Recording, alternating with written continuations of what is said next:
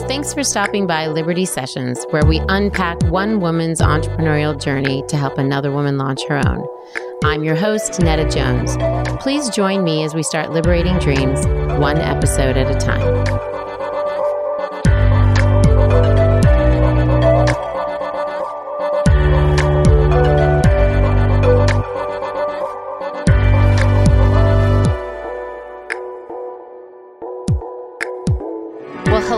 Liberty listeners. Here we are again for another episode of Liberty Sessions. And today we have, um, well, first we're doing our first remote podcast, which is pretty exciting. And uh, Elizabeth, Beth Wyndham, as we call her around here, has set us up with all kinds of fancy equipment. Um, and more importantly, we have our guest on the other line, Jessica Honegger of Noonday Collections. Jessica, welcome to Liberty Sessions. Thanks. I'm so happy to be here, and I'm happy to be your first remote guest. I know you broke us in, so this is we're going to make this a good one. So it's a high, high bar. Where do you um, live to not have remote guests? Um, we're in Los Angeles. Well, there you so go. Lucky, that explains lucky, everything. Lucky. But can I tell you, we're heading your way. We're going to bring live Liberty sessions out to Texas. So we're going to make you come in to do a live session with us. Count me okay. in. I love doing live podcasts. All right, all right. Um, so, Jessica, why don't we just get started um, and have you give our listeners a brief description of your company, which is again Noonday Collections?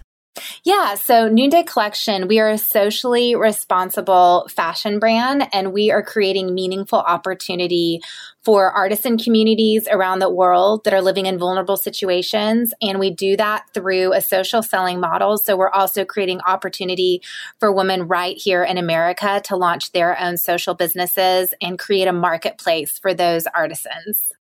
Um, that sounds like you're doing a lot. Can you break it down for us? So, perhaps what's uh, the first part? The first part that you said, share with us what does it mean for those uh, communities um, that you're helping out? Tell us, practically speaking, what that looks like.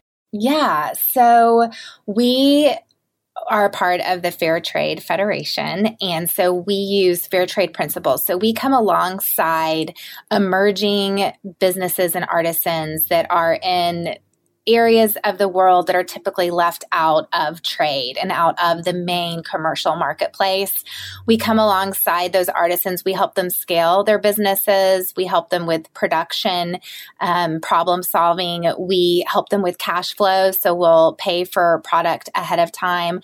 And then we also ensure long term partnerships so that we're not just coming in with some big order and then leaving, but we're really wanting to create long term sustainability for these businesses and help them gain, gain access access to the marketplace. And so that's what we're doing on the artisan side. And then on the ambassador side here in America, we are really providing an opportunity for women who also need an additional income and want to be a part of something bigger and want to be connected to um, this global movement. And so ambassadors here will ask friends and move way beyond friends pretty quickly. And they will go into homes and set up a world boutique and they'll bring these beautiful finds that, um, you know, many women won't be able to travel to Afghanistan or Kenya or Ecuador.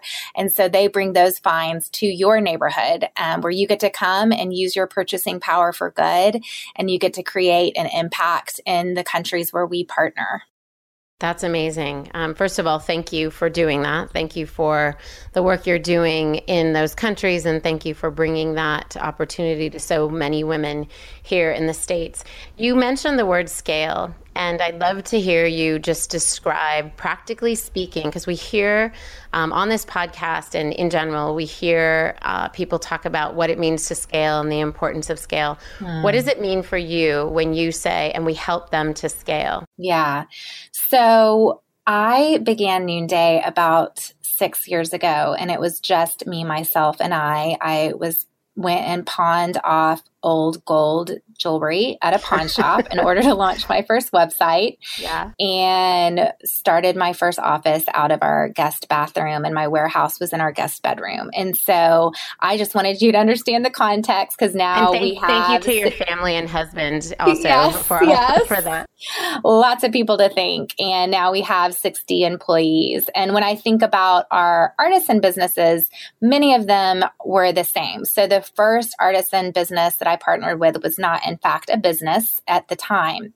It was a young couple, Jalia and Daniel, living in Uganda, who literally had to go to an internet cafe to even gain access to a computer and to Wi Fi. And I set up a Western Union account and I wired them the cash that they needed in order to go out and buy raw materials and begin to make product for me to sell and now they oversee 100 employees and 300 contract workers.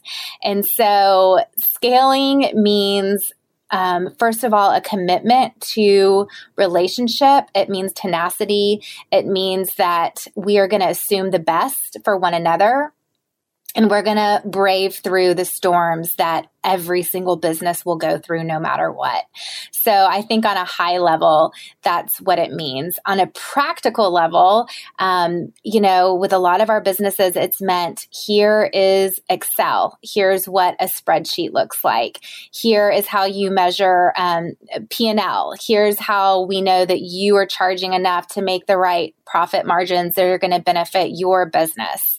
It means here is what our inspiration board is for the upcoming fashion season. And this is what winter is, where you live in a place where winter doesn't exist. And here's what spring is. And here are Americans like change and, you know, fashion goes in and out. And so it's just been, um, it's a lot of just coming alongside and taking these um, local skills and local materials and honestly the potential the human potential that every person is born with immense potential and is born with immense power. And we just get to come alongside these people and unlock that potential and unlock that power um, through partnering with them in business Okay, hashtag preach. And um, I get, I I get on a soapbox about this. no, I so appreciate um, that description of scale because often we talk about it in terms of distribution or we talk about it in terms of the ability to multiply. And I appreciate the very specifics of what it means to come alongside, both in the relationship building and also something that you said that was really important, which is to kind of hang with each other in the highs and the lows and right. what what does that actually mean and how does that um, play out in the in the business space and um, I, you know, amen on so many levels. I spent some time in Africa this summer, and one of the things that we did was we took a group of artisans from the States over there to connect with uh, local artisans in Mozambique and Swaziland.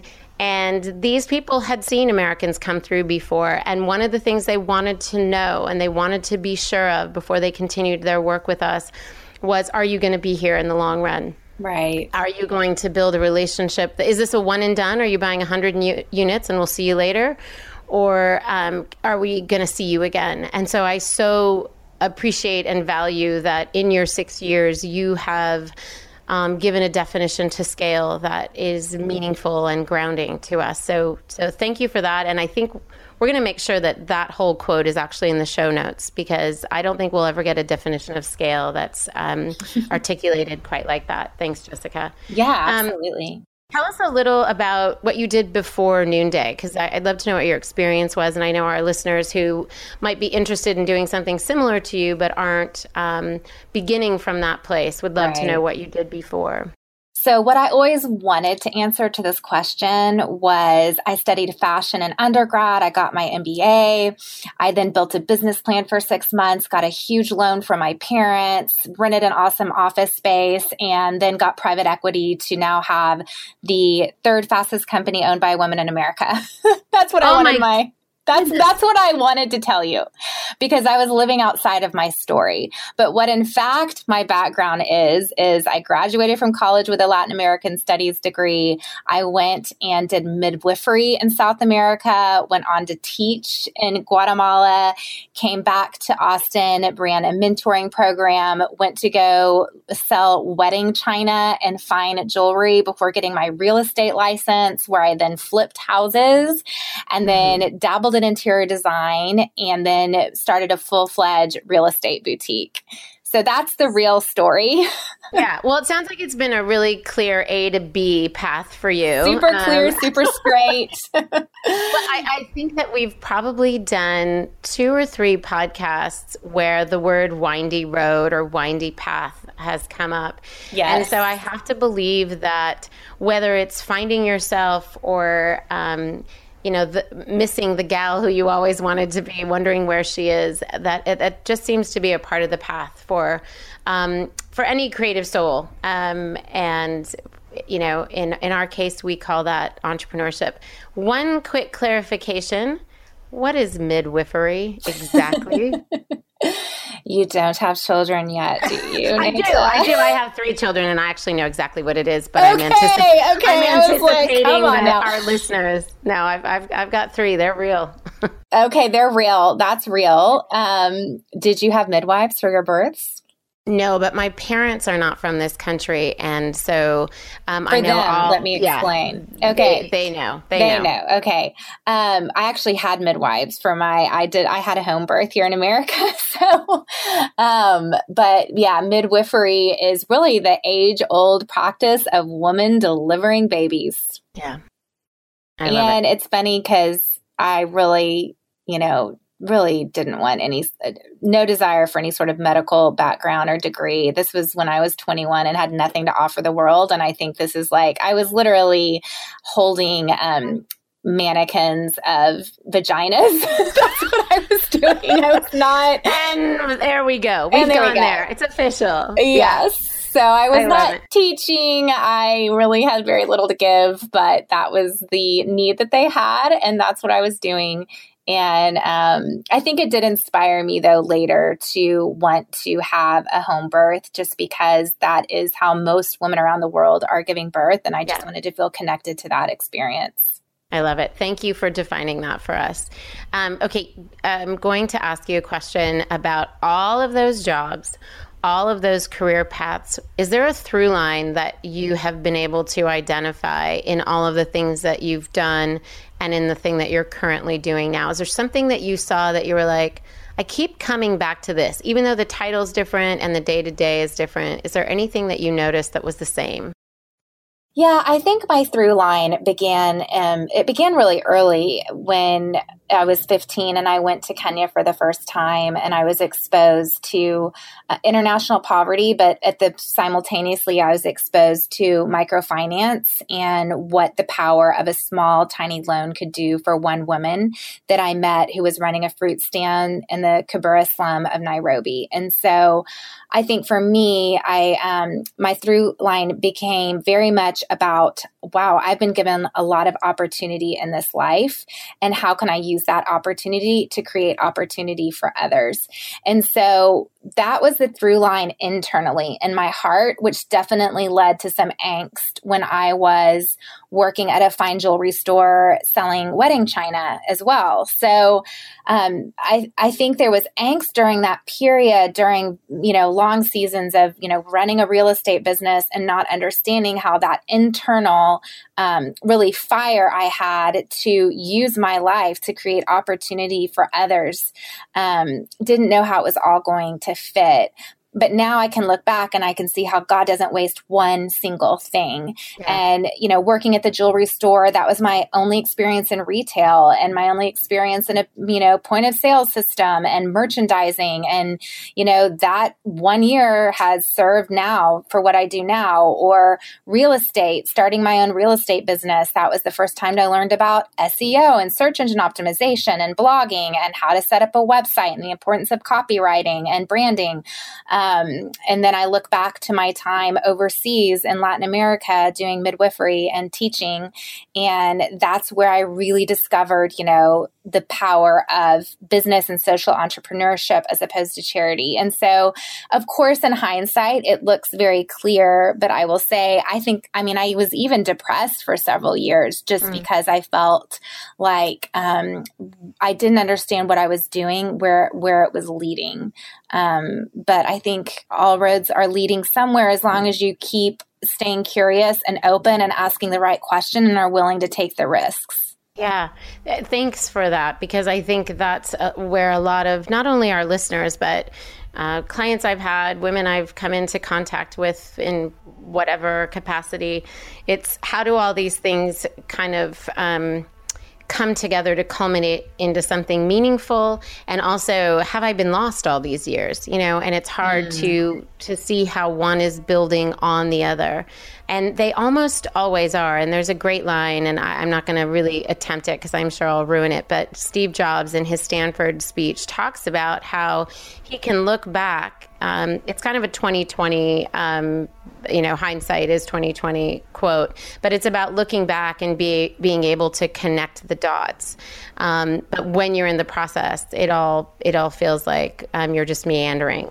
Totally. Um, and so I thank you for that because I would love people to to sort of hang on to that as they're um, trying to figure out what what's next for them and navigate that path and if you're in this ideation phase maybe that you have an idea but not sure how that idea is going to come to right. fruition well it's um, funny i well i just posted on my instagram today um, a picture of my little my oldest and i we went to go get her passport renewed yesterday she's 11 and she's getting her passport renewed but I, so I found her passport file and there was a picture in there of her very first passport. And she was six months old. I was in the throes of postpartum depression. I didn't have enough money in the bank to even think about going anywhere.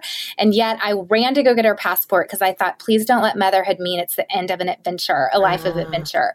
And she didn't get any stamps in that passport. But then I had to go get another passport for her when she was five. And that has many stamps in it. And now we're getting another passport That's for her. Awesome. I and love that you know, I just think like you don't know where things are going to lead, but there is something about putting a stake in the ground of like, I'm just in a season. And, you know, life is a river, it's not wet concrete. But I think so many times I've thought, I'm like sticking my foot in wet concrete, and this is just what it's going to be like forever. Yeah. But then the more I've lived, the more I've realized life is a river and I'm just going to keep dipping my toe in the water. And sometimes the rapid's going to be fast and exciting, and sometimes it's going to be like still and quiet. Um, but there's a season to everything. And I think kind of being patient with that and accepting that um, is definitely helping me not live with as much angst as I as I used to. I love that. I, I, we will definitely. You'll see that on our Instagram. It's gone from your Instagram. It's gonna, it's going to ours. Um, but I think one of the things that's so great about that is that if if we can see our life in that way, then we can um, be happy with the present and understand that in the present we can be intentional, and it's not a season that we're waiting to pass. It's actually right. one that we can learn from. Absolutely. So, let's talk a little bit about that trip as a teenager to Kenya. And when you first um, went, it obviously left a lasting impression on you, so much so that later on in life you decide to go back to Africa, this time not Kenya, but Uganda. And I think that's the trip where you met Jalia and Daniel, who you talked about in the beginning.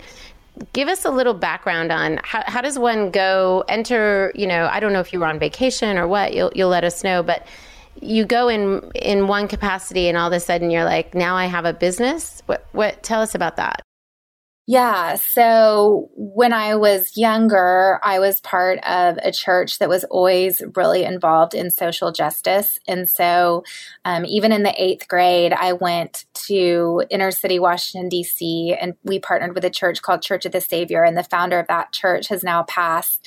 But he, he marched in Selma. He was one of the first people to establish a multi, um, a, diver, a diverse church around this message of reconciliation. And so I think being around that, I always knew that my faith would be intermixed with this outward expression of my faith, um, bringing opportunity and justice to others. And so it was on a church trip that I originally went to Kenya. And part of that trip was um, walking with some of their local partners through the Kibera slums to show different projects they were doing. And so I just remember this woman running a brightly colored fruit stand, and they pointed and kind of described her life and how she had been in a really abusive marriage and she had several children, and the husband was drinking away all of the um, any income that would come in. And so they were able to loan her a micro loan of like, I mean, it was like $20 or something that sounded unfathomably small to me, probably what my allowance was at the time for a month.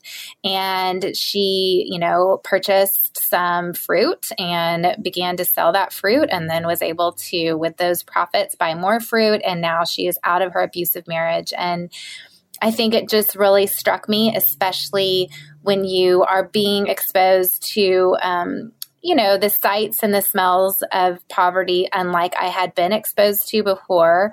Um, and yet I saw the power of this woman and the strength of this woman and the pride of this woman as she, um, you know, was was selling her fruit. And so that really that really stood out to me. Now, it wasn't like we talked about earlier. It wasn't like, oh, and now I have this business idea and entrepreneurship is the path. And that's what I'm going to start doing for the rest of my life. Um, I think for me, I I am from the South and my mom was a stay at home mom. I didn't really have a lot of examples of women that were pursuing entrepreneurship or business. And so I naturally thought, well, if I want to help, quote unquote, then I need to become a teacher or a social worker or a nurse. And so I took that route in college. My first couple years, I studied social work. Um, but I am not like a sit down and help one on one kind of person. I'm more like, how are we going to like change and restructure an entire infrastructure of poverty and in a country? You're just kind of a small thinker in general. Is that what you're telling us? right, right. I mean, there's nothing, I mean, it's, you know, I, I, one of my best friends is a nurse. And I remember one time when she was in nursing school and she was during, doing her internship and she came home from work one and she was like, I had the most profound day today. And I was mm. like, oh my gosh, you know, what happened? Like thinking she got to like help with administer medicine or, you know, attend a surgery. And she's like, I got to clean up somebody's vomit today. And it was mm. such an honor. And I was like, okay, whatever you're made of is not what I'm made of. Yeah. and I'm so thankful that you're made of that because we need you in this world. Um, but thank you for making the, that point because when I just said small and then you made that point, I thought that's right. There are profound um, opportunities that we have to impact the world that are not made up of just big thinkers and people who want to, you know, um, do large scale things or things that are seemingly large scale. That that we need. Uh, uh it's a makeup, uh, a tapestry, if you will, of all of us. It's yeah. I think it's both and. But for me, I think I did value small so much that I didn't have a path too big, you know, like, so mm-hmm. I thought, well, gosh, that's beautiful.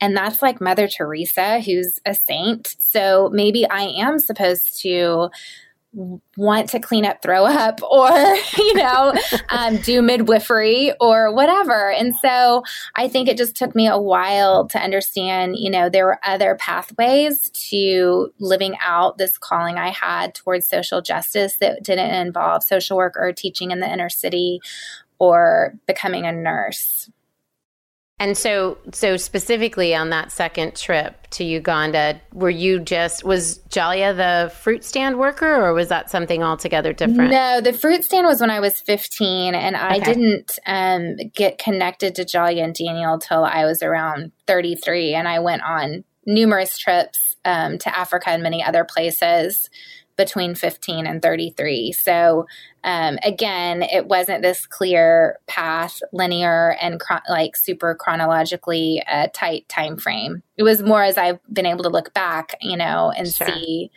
how all these things have come together. What was the meeting like them? How did that come to pass and and how is that something that you guys have been able to build on since?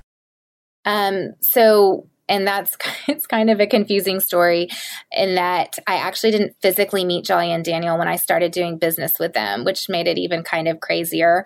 But my friends living in Uganda, I had gone on to Uganda and I had met up with my friends living there and they had said, we want you to go back to America and create a marketplace for these friends of ours, Jalia and Daniel. But I didn't actually meet Jalia and Daniel. I came back to the States and was like, there's no way I'm I'm I'm gonna do that. I have a real estate business. And then um, the real estate market began to, you know, quickly decline um, during the meltdown of the financial market. And so that's when I picked up the phone and said, okay, remember that idea you had about me starting a marketplace? Well, we are in the process to adopt from Rwanda. I definitely need an additional way to earn an income and nothing in the real estate world is going to provide that income at this at this point in history. And so that's when they said okay well we'll connect you with Jalia and Daniel. And so they connected us by email and literally I just sent them money blind via Western Union account and just wow. kind of hoped that necklaces would in fact show up.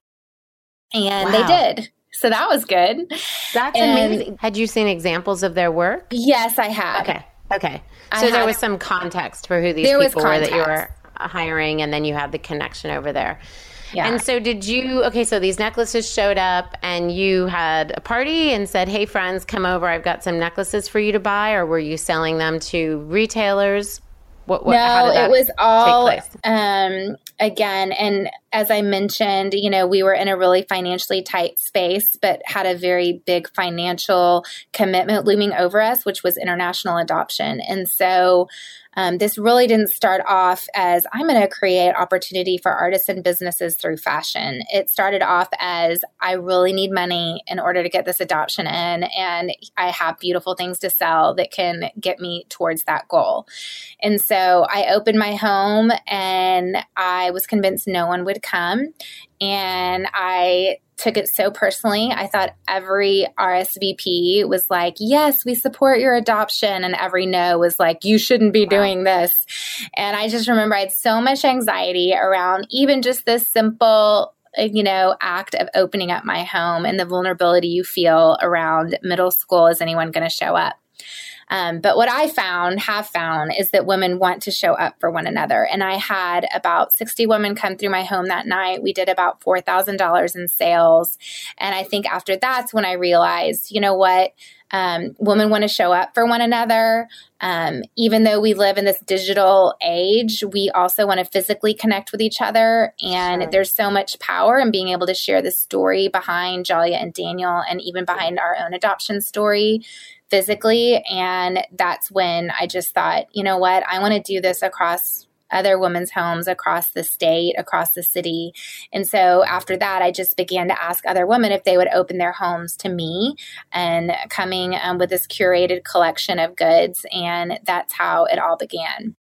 I love that story. I have to believe that there were women who heard it who were also in the process of adopting who thought, "Oh, that that makes sense. I'd like to eh, be able to support financially um, the effort to to bring our baby home, um, and this is providing an opportunity to do that." Um, there's something in your story that I think is really uh, important, and it's that you had the tenacity, the passion, the desire, the drive, even though it wasn't for, um, you know, how am I going to build this business, but how am I going to bring this income in so that I can adopt this baby, so that we have the finances to adopt this baby.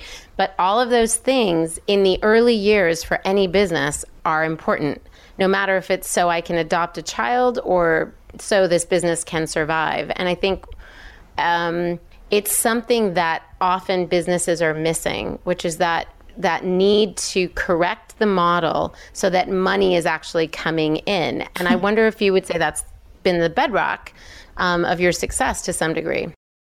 Yeah, I mean, from the beginning, I grew up, my dad was an entrepreneur, and I grew up just hearing, you know, cash is king. Yeah. so, you know, cash flow is is super important, and um, you know, I remember hearing about businesses that they they had big revenue, but then like no profit, and I always thought, yeah. well, that doesn't make any sense. Um, you know, and so we kind of have this saying at Noonday, you know, profit profit is sanity, revenue is vanity, and cash is king. Um, so another quotable from Jessica. I love it. Yeah. and so I do think we have um, from the beginning. You know, I was so scrappy. You know, super scrappy, and at the time would just order product weekly. You know, based on what I was selling, never made some huge investment. Um, just did counted every dollar and cent because we really were raising money for this adoption. So I think that caused me to be very financially disciplined and yeah. um and then even you know at noonday now uh, you know i'm super thankful we do have a line of credit from a local bank but other than that, um, you know, we're, we're bootstrapped and we run our business just like how we administer our children's allowance and what we teach our kids about money is like spend what only what you have, save some, give some, you know?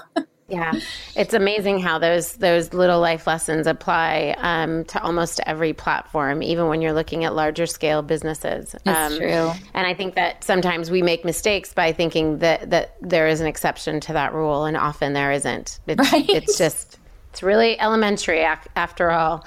Um, okay, really quickly, because I think it's important that um, our listeners know the impact that you've had. You've talked a lot about. I mean, you just said your your business, your small business. You talked about the kind of the grassroots bootstrapping side of things, but I think uh, we need we need to understand that you to date have employed four thousand artisans and impacted 20,000 families. And that's by no stretch um, small. There's nothing small about that. So when we talk about small business, we have to be careful that that doesn't um, assume small impact. Did you imagine, was there ever a moment, um, maybe past the adoption, after you made the money for the adoption, but when you really saw, I think this could go somewhere, did you imagine that you would be sitting here today, that Noonday would have launched all of that? You know, I think that pretty quickly as I was out and meeting in other women's homes, um, I did realize there was a hole in the market. I had been one of those people that um, other companies, other direct sales companies, so home home based companies yeah. had tried to do, recruit me and get me to be a part of what they were doing and I just I was never interested. But now here I had this product that was really beautiful, that was handmade and at the time there there weren't really many other social um, social businesses other than Tom's. There weren't many artisan businesses, so I also saw a hole in the market in the whole fair trade sector um, that where I could really make an impact and create fashion relevant pieces. And then there was a hole in the market in the home sector where there wasn't really an offering for someone like me who wanted to make this direct impact. And so um, I think I did know, like, you have those kind of instinctual moments pretty rarely throughout your life. I had it when I met my husband. I was like, I think he's the one. Um, but really, I haven't had too many of those. And so I think I knew intuitively, like, this, this has got some legs. Um, did I know everything that it would entail? No, and I'm so glad I didn't because sure, because you may have never done it. I may, may have never done it. yeah, because it is yeah. literally. I mean, we thought we would always have a fourth kid, and it was like no. Instead, we got a business because the yeah. business is just as much work as a child. Absolutely. Um, so, you know, I would say instinctively, did I um, just see how artisans can produce beautiful work that more women in America needed to purchase? And did I see that um, women love to gather and we love to show up for one another? I think I saw all of those things. And now that they've all come together to truly have legs, um, certainly is not lost on me. It's it's definitely humbling every single day for me to get to be a part of it. Yeah, I I, I think um, there must be moments, or I can imagine that there must be moments that you just can't believe the impact, um, and also moments where you're like, we have so much more to do.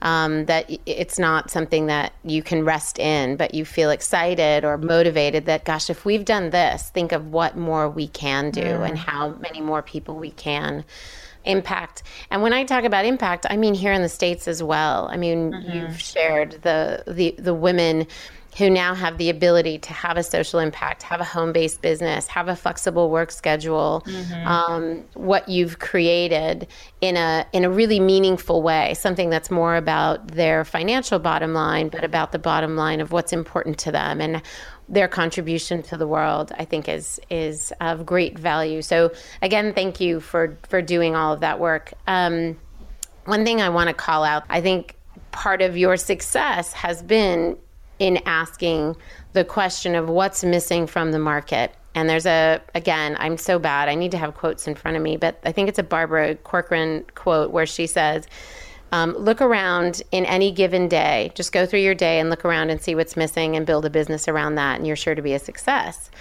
And it sounds like that's what you did. You looked at what, you know, you, you saw what was working in that first initial um, jewelry package that you received from Jalia and Daniel. You opened your home, you sold things, $4,000 were sold of product, and you said, Oh, I've got something.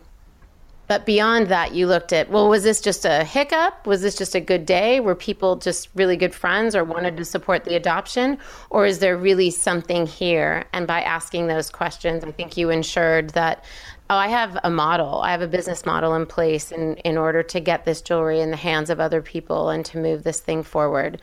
So, whether you meant to say all of those things or not, it was a brilliant answer. So, thank, thank you for that. Absolutely. Let me ask you just one other question before we transition into sort of the expert end of the conversation. Did you always, and you've said a few things that maybe have hinted to this, but did you always want to be an entrepreneur? Was that something that again, when you looked at all of the disparate things that you had done and found the through line in those things, did you kind of have this thing where I really want to work for myself? Or did you feel like it was the social impact of maybe that first home sale that led you to say, I'm really on to something and I'm, I'm going to go for it, even though I, I've never considered myself an entrepreneur? Which, which one was it? I mean, I think I didn't have the language necessarily for entrepreneurship. Um, I mean, if you look back, like when I was little, I would pick flowers from my neighbor's yard and tie a bow on it at home and go sell it back to them. And right. I mean, I was always, you know, coming up with little business ideas as a child. And I come from a long line of entrepreneurs. My dad is an entrepreneur, yeah, my granddad. That. So I think in that respect, um, I I never really knew anyone in my life that worked um, in corporate America. Um, I just think that the path that I thought I was supposed to take as a woman living in the South was to get married and have babies. And even though that never, I can say that's never been a huge desire of mine, I just didn't have, a, I don't know, a pathway yeah. um, to, you know, maybe using some of my natural gifts and talents um, that wasn't in this sort of like helping profession kind of kind of way. So I think that as I began um, to, especially in real estate, I mean, that's really when I began to exercise my entrepreneurial chops because flipping houses is pretty risky business.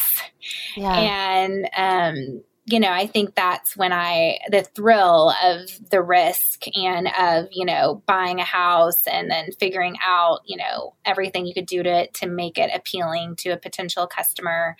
Um, you know, certainly that's when I realized, you know, this, I love, I love that. And I didn't enjoy really working for other people. so within you, whether you had the language, um, it was in you. That spirit was in you. Yeah, and it was. I think one of the reasons I'm going to plug Liberty right now, but one of the reasons that um, we launched Liberty and that um, I've been stewing on this for so many years is because I think I realized that women need to see it to believe it. And in the case of the podcast, they need to hear it to believe it. So when when they hear, when they see other women doing things, it gives them um, the opportunity to sort of inform their own path. Um, while no two paths are alike, it gives them a little context. It gives them an idea. It gives them um, a little inspiration or motivation. So I think, again, it comes from I've heard her story, and that story either inspires my story or it um, tells me that through all of her struggles, I can do it too. And so it, it provides encouragement. Um, so thank you for sharing all that. Okay, yeah. so now we're going to take advantage of having Jessica on the phone with us. Um, and we're going to ask you about your experience. And just um, our listeners are hungry for you know, the first half they were inspired by your story, and now we want to equip them. We want to give them some really good morsels. Um, so I would say that many people are going to listen to this podcast and just be floored and inspired by all that you've done and the impact that you're having both at home and abroad. Can you give us um, a little background on what it's like to merge purpose and process and keep it real? Let's you know we want to give them the kind of honest like here's where it was really hard here's where it's really rewarding um, and maybe here are some things to watch out for. Yeah. So i would say first of all for those of y'all that are listening i, I do think it's so easy to look at success and um, immediately want that yesterday and I just want to encourage, you know, the listeners that don't despise the small things. And we all began small. I was talking to a friend the other day who is starting a food blog and was opening up her, you know, food Instagram account. And I was like, oh my gosh, you should follow one of my friends who also has a food blog and an Instagram account. And I, I was like, here it is. And my friend has like a hundred thousand followers where she's been doing this for years. And my friend just laughed and was like, oh, please, like, you know, you just recommended someone who's, you know, hundred thousand followers. And I'm like, yeah, but she started with one, you know, like we all start with yeah. one. And so I think that it's just important. Like, if you have a product and you're just like hitting the farmer's market trying to sell it every Saturday, like, that's amazing because you get to test out and see what are people responding to and start listening to your customer. Or if you're starting a consulting business and you know you're trying to do that through Instagram like we all start off with a few followers and then it grows. And so um, I just want to encourage people to not despise the the small things and also as you begin to begin with the end in mind and i think that that's where process really comes in and i've definitely you know never wanted to try to do for one person what i couldn't do for 3000 people and so um, I think it's important to understand your goals though, because, you know, for some people, small is beautiful. For some yeah. people, um, we're meant to do something you know that's that's really scalable. And so i think knowing sort of where you want to end up and where you want to be um, it's interesting that goes with our artists and partners too. I i just got back from haiti two nights ago and we're working with a business there that you know they've got about um, 30 people that work directly for them. And then they just want to start kind of launching off entrepreneurs out into their own out into the villages where they grew up. And they're like we have 10 customers and that's it. Like it's sustaining us and we're able to focus and that's all we need are our 10 customers you know? But then we have another artisan partner who's like looking to grow and is like, we want to go to a trade show in Canada and in New York. How can you help us with that? So again, I think it's understanding like how how far do you want to scale and then building those processes that fit for the size of your company. And, you know, I think the hardest thing of being a CEO is that um, even though I love doing so many different things, I'm always trying to figure out how to not do them so that I can empower someone else to do them. And sometimes that comes with sacrifice. Like I love mm-hmm. scouting for photo shoots, but I have an amazing creative director now, and that's not the biggest value of my time anymore. Sure. And so I think it is kind of knowing what are the things that you don't want to let go of that you're really good at, and immediately thinking about what are those things though that I can outsource and, um, you know, I can spend my time where it's most valuable valuable.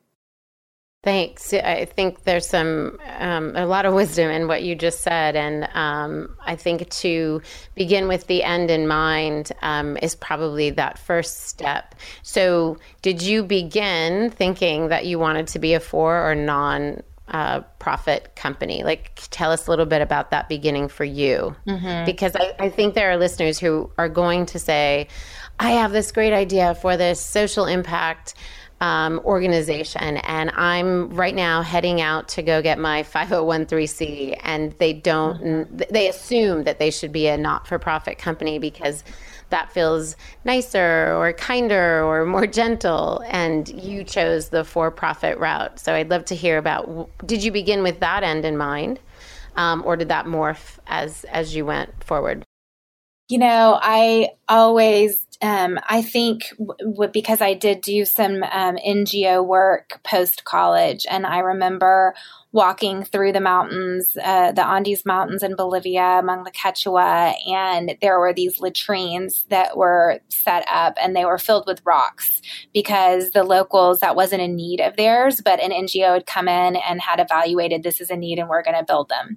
And they were never used. And so I think I just um, began to see like, where um, charity could often get it wrong. Um, um, again, just in Haiti, we heard there's 10,000 NGOs in Haiti, and even the um, some of the NGO people that I talked with said, you know, more money, more problems. You know, can that can often, um, you know, where we come in and evaluate the need and ends up um, we're causing more harm than good. So I think with that in mind, I understood that business could be more sustainable. It felt more equitable to me to think about how I could have partners, business partners, and not recipients, not beneficiaries, but partners. A great um, distinction. At the same time, you know, I don't want to discourage people that, you know, do want to meet a really specific social need. Um, you know, here at Noonday, we have a, a Flourishing World initiative that is a fund um, that we put money into where um, our and partners can apply for grants, for scholarships. Um, you know, in, in these countries where we work, there aren't basic social safety nets that there are here in America. So I don't want to say that business can solve everything, but certainly I think going in with a mindset that um, um, of sustainability and for profit, um, I think can um, be helpful in the long run and how in the lens that you're wearing as you're trying to kind of look at a social need and um, try to address that with with an impact. Sure. And I think, again, your advice of beginning with the end in mind can get you to d- define and understand if an end, uh, I'm sorry, if a nonprofit is the path for you versus a for profit. And one of the things that you've done with your foundation or this fund is that you've been able to do both and. I am a for profit entity and we have a nonprofit fund. We have a place where we can do things that right. are best to be done under a nonprofit umbrella. Um, but we are able to scale and expand and grow and move forward and treat these um, other partners, if you will, um, in a way that that feeds the business side and grows their business and creates sustainable um, growth for them. And so I, I think there's there's something valuable for businesses to really look at and say just because there's a nonprofit piece of this pie doesn't mean my entire vision for this is a nonprofit um, vision, or you know, conversely, if it's for profit, there can be a nonprofit uh, portion. And I would say that a lot of these social social ventures have done exactly what you've done. That they have, you know, they're operating uh, as a business, but then they've identified a way to create a fund or a foundation that allows them to do some of these other things that are best done for tax purposes or otherwise um, under a, a nonprofit umbrella. Um, okay, so just as you were talking about your travels, and it's it's so dreamy, and I think that a lot of us are like, I want to be Jessica. I want to live this life. I want pa- stamps in my passport and the passport of my children. But I'm, I've got to believe, and having done some work in developing countries, I happen to know that there are some drawbacks. What would you say we need to sort of be wary of or aware of um, if we are going to take this? Uh, you know route of social impact specifically as it pertains to working in a developing country so there's a proverb in Haiti, a Haitian proverb. It says, little by little, a bird builds its nest. And I think, especially when you're engaging in these countries and cultures that naturally have obstacles that we don't have in America, where the electricity goes out or where a common mosquito bite will actually send you to the hospital with malaria, or where there's a government coup or a meltdown or a political protest, and literally um, the the shipment can't make it to the airport to then get exported. And so I think that you know going in with the mentality and understanding these obstacles um, and understand that um, little by little the bird builds its nest, and so sometimes progress is a lot more slow than than you want it to be. Um, but to have that long term vision and the tenacity it takes um, so that um, we're able to somehow make some of these obstacles less of obstacles and and then you're opening up doors for other people to come behind you to want to do business or create a social impact in these areas I, I love that because I think you're absolutely right. Just just being prepared, just knowing, anticipating that those are going to be obstacles um, is probably half the battle. Um, would you say that it's important to go into these countries and establish your own relationships, or that it's important to establish relationships with people that have established relationships? I don't mean to make that confusing. I, th- I think that makes sense. Yeah. Well, it really I it depends on absolutely what you're doing.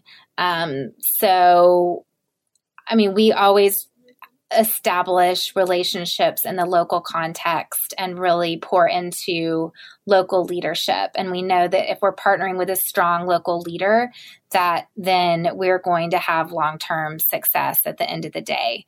So I think that um, it's hard because there aren't a lot of mid management um, opportunities in many of these countries. And so the just the idea of getting to learn and understand what a good leader is is challenging. Um, but that is, you know, where we really see the difference with Noonday is being able to partner with local leaders who are then um, creating businesses that are creating that social impact.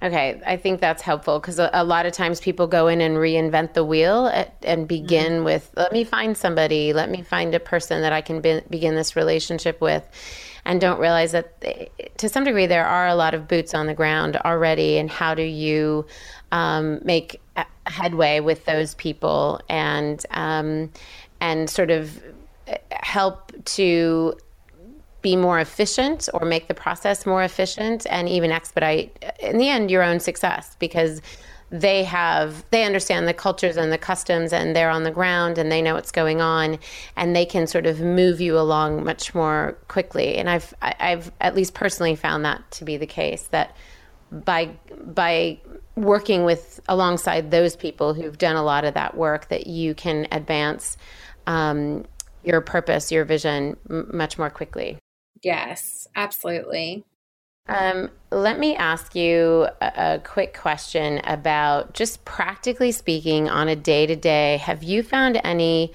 resources, um, third party platforms, software, anything that's really helped you to kind of, especially as a mother, sort of keep organized and stay on top of your business and life as a CEO? Are there some things out there that you're like, okay, folks, go out and get this right now? Oh man, I mean, I am such like my iPhone is definitely an extension of my right hand to yeah. a fault. It's insane. I'm not like a super live my life on uh, on an app kind of person. Um, I would say my communication apps are big for me, WhatsApp and Voxer, and then all of my little travel apps um, just I love having all of my airline apps downloaded and ready, and just digital boarding passes are so great. And then, of course, I don't travel without my app sound machine. You've got it all. You've got it all. It's amazing. I mean, don't you wonder how often, like, who, what did they do before they had uh, any any smartphone, iPhone or otherwise? Like, how is this possible? I guess life just moved at a slower pace. It's crazy. Yeah, it is a little crazy. Okay, so somebody's out there listening. They've heard everything you have to say, and um, they're wondering if kind of they're the gal for the job. Do you know of, have you experienced, have you seen an, a, a type of person that's maybe not cut out for entrepreneurship? And can we kind of save them some pain? And conversely, have you seen something that you feel like in every entrepreneur, entrepreneur, successful entrepreneur that you've met along the way, there seems to be this one common trait or characteristic? Hmm. You know, I think this is a good question because I do think that, especially um, with the millennial generation, it's so much about like, what's your side hustle? And there's like this whole gig economy. And yeah. I think that, um, man, there is just something really beautiful if you are called to come alongside of an entrepreneur. Um, I know that you know I wouldn't be where I am today um, if I hadn't had just a couple people that that work for me that are like, man, I'm not supposed to be the starter, um, but I definitely want to like come alongside and basically be the the right or left uh, arm for the starter. And I think that that's really important to know um, because not every single person is a starter. Like that's just that wouldn't be interesting.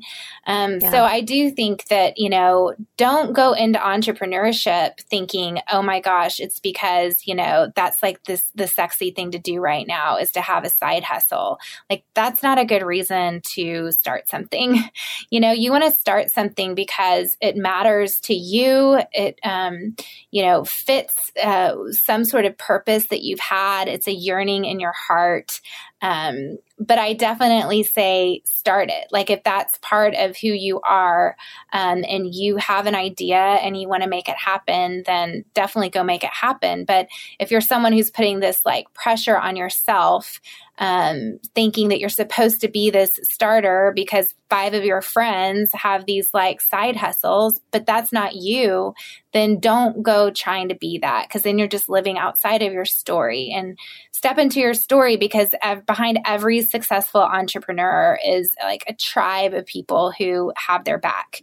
And um, I'm just really grateful for the people who have come alongside me and clearly recognize like, I'm not an entrepreneur, but I'm called to help an entrepreneur scale, you know, and and I think that that that matters. And then for entrepreneurship, you know, I think it is, um, it takes a lot of drive, and I think it takes um, a ton of tenacity and just a lot of belief in yourself and in your idea, and um, that needs to really be able to take you through the hard times. So I think you just have to really believe in what you're doing and in what you're starting. And, you know, you kind of don't take no for an answer.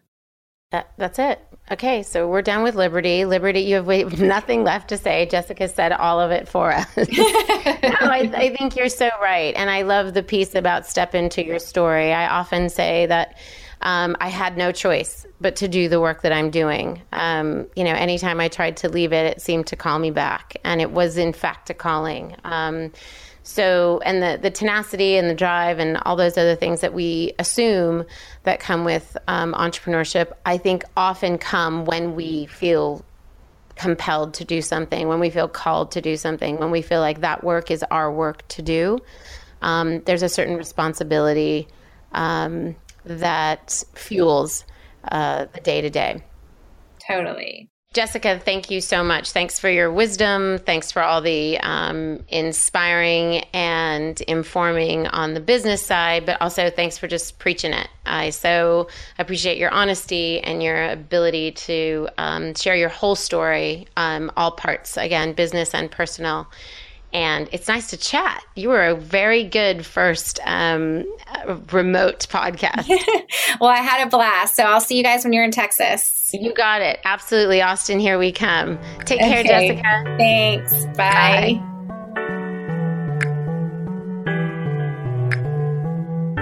Liberty Sessions is broadcast on all platforms iTunes, SoundCloud, Google Play, and Stitcher. If you like what you've heard, please subscribe and leave a review in iTunes. You can also find us every day on Instagram, Twitter, and Facebook at Liberty for Her.